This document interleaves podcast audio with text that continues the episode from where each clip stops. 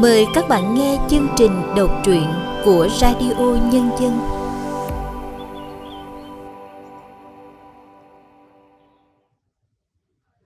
Các bạn đang đến với chương trình đọc truyện của Radio Nhân dân. Các bạn thân mến, hôm nay chúng tôi xin giới thiệu đến các bạn truyện ngắn Sau cơn bão của tác giả Trần Quỳnh Nga qua sự thể hiện của Xuân Khoa.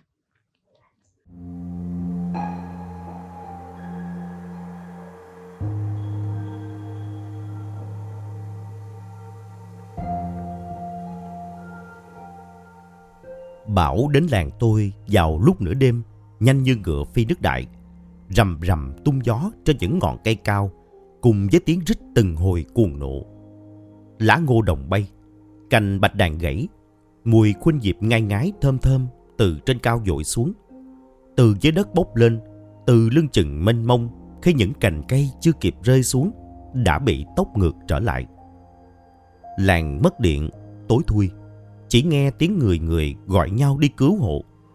Thỉnh thoảng có đôi ba ngọn đuốc sáng rực mùi dầu hỏa và dẻ rách cháy khét dục qua rồi biến mất vào bóng đêm đặc quánh.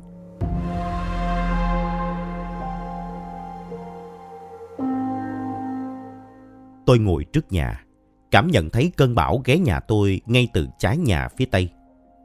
Ở đó, từ những cánh cửa sổ rệu rã đập, tôi ngửi thấy mùi bạch đàn gãy ở ngoài bay vào. Gió chạy dọc từ hành lang nhà trên xuống nhà dưới, thốc vào chăn màn. Tranh ảnh trong nhà đột nhiên rộn ràng hẳn lên. Tấm ảnh cưới của anh chị tôi được in trên đá, vừa mới đưa từ Nam ra, nặng trình trịch, cũng rung lên nhẹ nhẹ. Chị dâu tôi ngồi bó gối đầu giường, giật nảy người, nhìn ra ngoài trời thở dài. Cháu không thích tiết trời miền Trung, lúc nào cũng nắng lắm mưa nhiều, ghê chết đi được. Cha tôi không thèm chấp nhặt lời của chị, nhưng mẹ tôi thì không thể chịu nổi. Bà bỏ nốt miếng trầu vào miệng rồi hậm hực đáp lời chị. Rứa mà choa sống cả đời có bị răng mô. Cũng sinh con đẻ cái, nuôi ăn nuôi học rồi mới vô Nam ra bắt được chứ. Chị dâu biết mình lỡ lời đành im lặng. Nhà nín thinh. Chị nhìn xuống cái bụng đã lùm lùm của mình, rồi nhìn một lượt tất cả mọi người. Bóng tối là đồng minh của chị. Chị dò xét từng khuôn mặt mọi người. Khuôn mặt cha tôi căng lên, nếp nhăn giãn ra, trùng lại liên hồi. Ông lấy ống điếu ở dưới bàn, dê một mồi thuốc, rồi rít trồng trọc. Tối ấy là tối thứ năm kể từ ngày anh tôi đưa chị dâu về đòi cưới. Ông hút nhiều thuốc đến thế. Thật ra cha cũng muốn yên bề cho anh tôi. Nhưng ông muốn dù nó đi làm ăn ở đâu xa cũng về quê mà tìm lấy một đám gần nhà. Dù gì thì người quê hương vẫn hơn. Ông muốn giảm anh cho chị Đào thợ may ở xóm dưới. Chị Đào vừa hiền lành, lại có cái nghề không lo mà chết đói được. Ở quê bây giờ thợ may vẫn là nhất. Vừa nhiều việc, vừa ăn trắng mặt trơn. Chỉ cần anh chị chăm lo đỡ đần thì cũng lận lưng được khá khá vốn. Cha tôi cứ nghĩ mông lung như thế, tạo ra những diễn cảnh xa xôi như thế. Nên hàng ngày, cứ hễ đi đâu qua quán may của chị, ông cũng đều đánh tiếng. Vừa để dò ý chị, cũng là để ngầm đe với xóm, với làng. Nó đã có nơi có chốn, mà là chốn tốt hẳn hoi là anh thế tôi. Dù sao anh tôi cũng là một người đàn ông khỏe mạnh, một lao động tốt, biết tu chí làm ăn, tích góp, gửi về cho cha tôi dựng lại cái nhà bề thế, giàu bậc nhất của làng này. Điều đó với cha có nghĩa, con gái làng này, ai lấy được anh tôi thì chẳng khác nào chuột sa chỉnh gạo. Thế mà giờ đây, anh tôi lại đưa chị dâu tôi về nhất nhất đòi cưới. Cưới chị có nghĩa là cha mẹ tôi mất người nương tựa lúc trở trời trái gió. Nhưng anh kiên quyết lắm. Thế là xui. Cha tôi làm dăm chục mâm, thông báo với hàng xóm láng giềng. Cũng mừng thầm là con đầu cháu sớm, nên mọi người trong họ mạc cũng nhanh chóng sắn sở một tay vào giúp. Chị dâu tôi cũng ngoan hiền, chỉ tội không hiểu hết dân quê mình. Cứ nói thẳng, nói thật, nghĩ gì nói nấy. Nên mẹ tôi mới có kiểu nói chuyện như tối hôm ấy.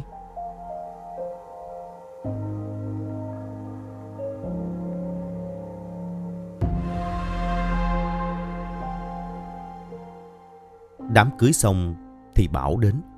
Mẹ tôi dọn dẹp xong mọi việc rồi thở phào.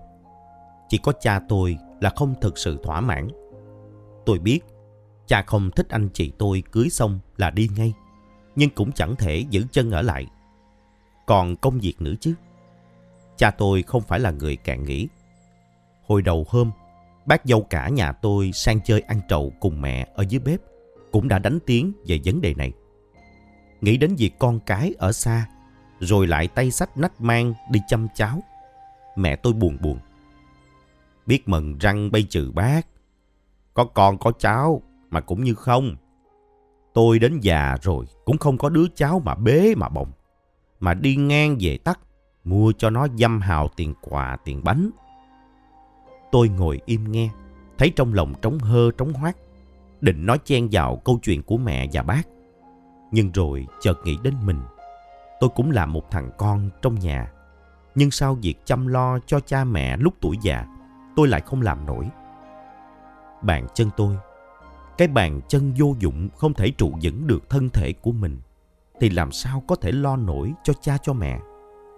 Như cơn bão vừa qua, tôi chỉ ngồi nghe tiếng gió thốc mà chạnh lòng nhìn cha mẹ chạy ra giữa mưa trập lại mái rèm dáng siêu siêu buồn đến không thể tả.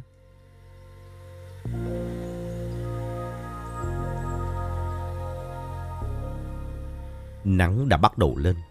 Mẹ tôi dọn lại góc giường đầy lá rụng mà tiếc cho đám bạch đàn bị gãy dập khi đang trong thời kỳ trổ hoa căn nhà không có anh chị tôi trở lại hiện trạng ban đầu một cha tôi một mẹ tôi, một tôi.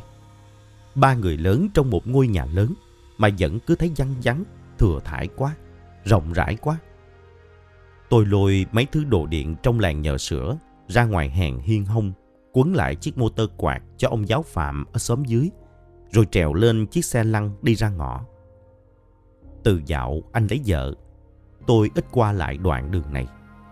Cha tôi lại càng không.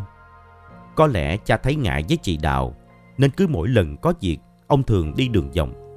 Gấp quá thì đạp xe đạp, lao cái dèo qua quán, không nhìn ngang nhìn dọc ai cả. Mà nào có ai nói gì cha tôi đâu. Nếu chuyện anh tôi và chị mà thành thì là sự thật. Còn nếu không thành thì cũng chỉ là chuyện đùa lúc vui cờ vui rượu mà thôi. Nhưng cha tôi lại không nghĩ thế. Ông xem đó là sự thật. Mà nếu không thành thì ông ân hận lắm. Tôi không nghĩ như cha tôi. Lấy nhau là do cái duyên cái số. Nhưng cứ đi qua quán chị là tôi lại trộn rộn làm sao ấy. Hai má cứ nóng rang lên khi nhìn thấy chị. Không phải tôi rầy rà gì, mà chị cũng nào có làm gì tôi.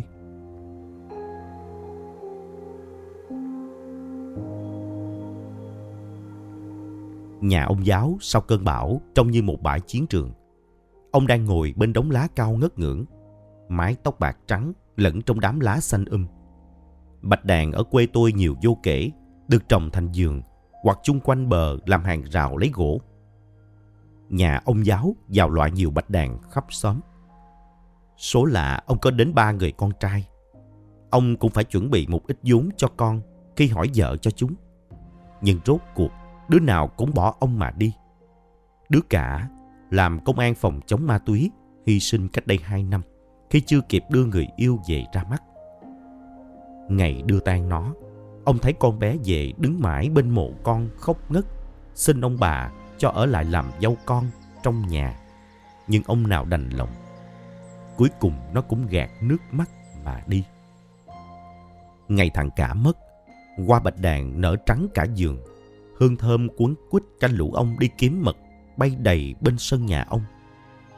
Thằng thứ hai đi vào Nam, cưới vợ, rồi định cư luôn ở trong đó. Nó thích hoa cà phê hơn. Thằng thứ ba cũng thế, trật đại học rồi bỏ nhà đi với ý chí quyết tâm không thành đạt, không trở về nhà. Rốt cuộc, nhà chỉ còn lại ông bà già ở với nhau.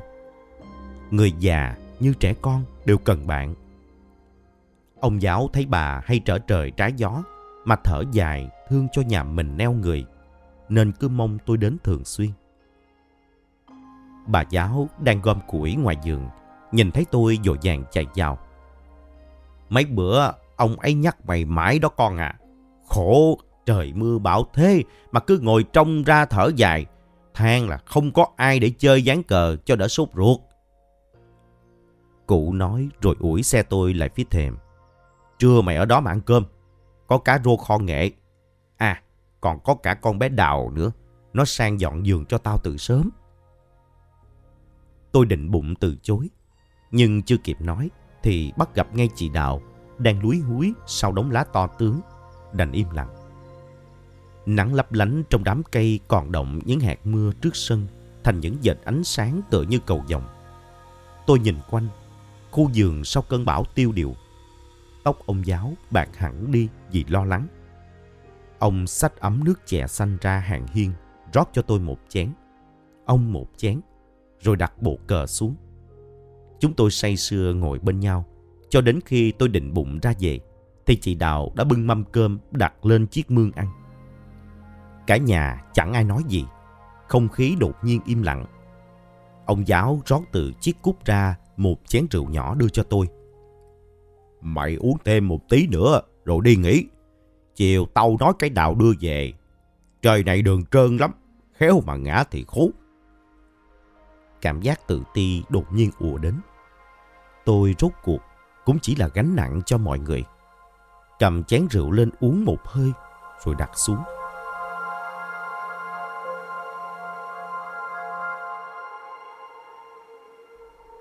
Tôi đi dọc bờ sông lúc trời đã nhá nhem tối.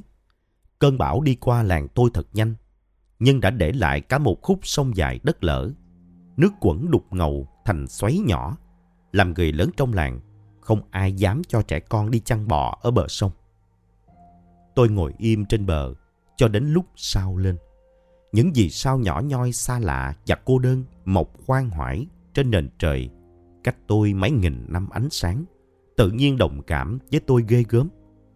Thứ ánh sáng lấp lánh ấy chỉ làm đêm tối như sâu hơn, cao hơn mà thôi.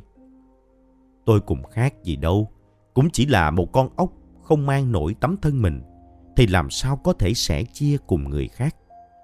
Tôi đã từng có những khát vọng đẹp và ngọt như khế chín trong giường vào những độ cuối thu. Nhưng rốt cuộc cũng chỉ là vô nghĩa. Nhiều đêm tôi mơ tôi có một gia đình, một người vợ ngồi bên bàn máy khâu, thỉnh thoảng ngừng chân đạp, liếc nhìn đứa con đang ngủ yên trong nôi. Mơ thế, nên khi nhìn thấy chị Đào, khi chị cười với mình, tôi lại giật nảy. Cảm giác như chị đã biết hết, đọc hết những gì tôi nghĩ.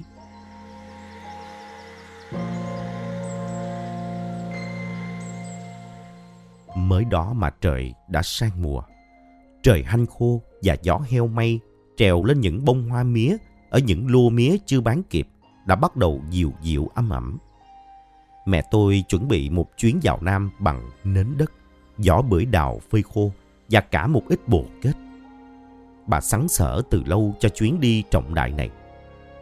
Ngày bố tôi đưa bà lên bến xe, bà cứ nhắc nhớ mãi việc ở nhà chưa xong dặn ông chịu khó chăm tôi. Lại dặn có việc gì thì qua nhà ông bà giáo. Đừng bán con bò vàng trong mùa lỡ mồm lông móng mà rẻ quá, tiếc của. Mẹ đi rồi, nhà chỉ còn mỗi tôi và bố. Có nghĩa là Tết này chưa chắc bà đã về kịp. Cũng có nghĩa là ở nhà tôi sẽ không biết phải chuẩn bị những thứ gì. Trở đi trở lại thì chẳng mấy mà hết năm. Tôi chẳng nhớ đến nó nếu không qua quán chị Đào, hàng chị cứ tấp đóng dần lên, trở tay không kịp. Bà giáo xót chị, cứ thỉnh thoảng lại mang cơm ra, rồi ngồi lại dọn dẹp hàng cho chị. Bố tôi không bán bò, ngày ngày dắt nó ra bãi sông đầu làng chăn. Mùa này, nước sông dâng đầy, lan ra cả hai dãy cỏ. Mọi vật chìm trong khoảng không thanh vắng dịu buồn. Dọc bờ sông, đôi ba chiếc thuyền nằm úp bát im lìm ngủ. Từ chỗ hàng hiên nhà ông giáo nhìn ra, tôi thấy bà giáo đang hái lá nếp, chuẩn bị cho buổi chợ ngày mai. Từng bó lá nếp trông như lá dứa non xanh dùng để đồ xôi cho thơm được bà xếp cẩn thận. Đoạn bà quay lên hỏi tôi. Bên nhà đã chuẩn bị gì cho ngày lễ làng chưa? Tôi cười. Con nọ biết làm răng cả. Bố con định thả con cá chép thôi, chứ không lễ lạc gì. Mẹ con bên nhà đi vắng, nó ai làm cho? Sao mày không nhờ cái đào một câu? Cụ nói rồi tủm tỉm cười. Tôi không đoán được hết ý nghĩ của cụ nên cứ ngắt ngứ mãi. Cuối cùng cũng chỉ nói được một câu cụ rít. Bố con ngại với chị ấy, mà con cũng không muốn làm phiền chị ấy. Thôi, nhà con nọ cần chi mô. Nói vậy, nhưng suốt cả một đêm tôi cứ nằm nghĩ mãi. Nhà không có mẹ tôi buồn tin. Tôi định bụng bàn với bố, phải làm cái gì cho tươm tươm một chút. Nhưng rồi không dám nói. Mọi năm ở nhà, mẹ tôi chuẩn bị đầy đủ mọi thứ. Nhưng giờ chỉ ông với tôi, không biết làm, đã đành. Nhưng nhà cứ thiếu thiếu, làm càng trống trải hơn. Tôi cứ nghĩ như thế hồi lâu, rồi thiếp đi. Khi tỉnh dậy thì nắng đã lên đến ngọn cao trước nhà. Nắng tươi mới và dịu dàng, làm không gian như cao thêm lên. Hàng tre trước ngõ đung đưa trong nắng sớm. Tôi hít căng lồng ngực mùi hoa thơm trước sân nhà. Không để ý đến chị Đạo đang đứng sau lưng từ lúc nào. Sao anh Phi trầm ngâm thế? Tôi giật nảy cả người, lúng túng. Ơ, chị sang bao giờ? Em sang từ lúc ông cụ còn đang ở nhà. Ông cụ sang nhà ông giáo bàn việc. Thôi, mọi việc anh cứ để em. Anh đừng ngại. Mình đổi công cho nhau. Anh sửa lại cho em chiếc công tắc đèn bàn để đêm em còn may hàng cho kịp. Tôi không kịp nói gì thì Đào đã khuất sau cánh cửa xuống bếp. Tôi xách chiếc đèn của Đào ra hàng hiên mà thấy lòng vui vui. Hình như có một thứ tình cảm nào đấy len lén trong lòng như một dòng nước mát. Thú thật, từ đêm qua, khi cha con tôi mời ông bà giáo và chị Đào ngồi ăn cơm, tôi đã mơ hồ nhận ra điều đó.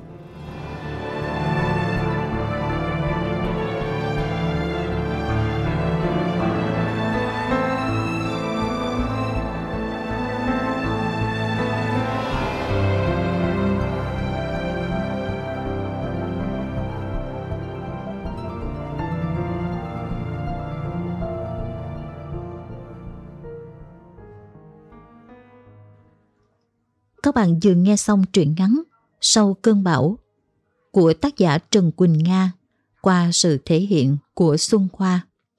Sau đây, nhà văn Phong Điệp sẽ có đôi lời nhận xét về tác phẩm này. Ngay phần mở đầu truyện ngắn, tác giả Trần Quỳnh Nga đã đưa người đọc bước vào khung cảnh làng quê trong cảnh bão đổ xuống bất ngờ vào lúc nửa đêm với tốc độ diễn ra nhanh chóng, gấp gáp và căng thẳng tâm trạng con người trong cơn bão, bởi vậy cũng đầy sự lo âu, hồi hộp. Tôi thích cách quan sát và nhặt ra những chi tiết rất ấn tượng của trần quỳnh nga. Chỉ cần vài nét phác thảo, khung cảnh bão hiện lên vô cùng sống động. Bão đến làng, nhanh như ngựa phi nước đại, rầm rầm tung vó trên những ngọn cây cao cùng với tiếng rít từng hồi cuồng nộ. Lá ngô đồng bay cành bạch đàn gãy, mùi khuynh diệp ngai ngái thơm từ trên cao dội xuống, từ dưới đất bốc lên, từ lưng chừng mênh mông khi những cành cây chưa kịp rơi xuống đã bị tốc ngược trở lại. Nhưng bão đến rồi đi. Bão chỉ là cái cớ để tác giả dẫn người đọc thâm nhập sâu hơn vào cảnh sống của một gia đình ở giải đất miền trung vốn phải chịu nhiều cảnh bão gió triền miên. Người dân ở đây dần phải học cách thích nghi với thiên nhiên, học cách tồn tại trong thiên tai bão gió. Vậy nên, họ cũng thật cần được nương tựa vào nhau, cùng nhau vượt qua những khó khăn thử thách. Giống như nhiều làng quê việt nam, tại ngôi làng trong truyện ngắn sau cơn bão của trần quỳnh nga phong trào thanh niên rời quê, đi làm ăn xa, ngày càng trở nên phổ biến. Thành thử bão đến bão đi, nhiều gia đình vắng bóng con cái. Chỉ còn cảnh cha mẹ già, loạn quạng, chạy ra, giữa mưa chập lại mái rèm, dáng liêu siêu, buồn đến ứa nước mắt. Nhân vật tôi trong chuyện ngắn là người kẹt lại trong ngôi nhà của mình không thể giúp gì được cha mẹ. Khi bão đến, bởi đôi chân tật nguyền, phải di chuyển hoàn toàn bằng xe lăn. Người con trai ấy cũng vô tình kẹt lại giữa mối quan hệ của anh trai và một cô gái làng. Tình cảm sâu kín của người em trai với cô thợ may trong xóm vốn được chôn giấu trong lòng. Nhưng tình yêu luôn có những ngôn ngữ riêng, tín hiệu riêng để dẫn dắt những con tim tìm đến với nhau. Khép lại chuyện ngắn sau cơn bão, tác giả trần quỳnh nga đã đưa độc giả đến chốn bình yên với thật nhiều yêu thương. Các bạn thân mến, đến đây chương trình đọc truyện của radio nhân dân xin được tạm dừng. Cảm ơn các bạn đã chú ý lắng nghe. Hẹn gặp lại vào chương trình kỳ sau.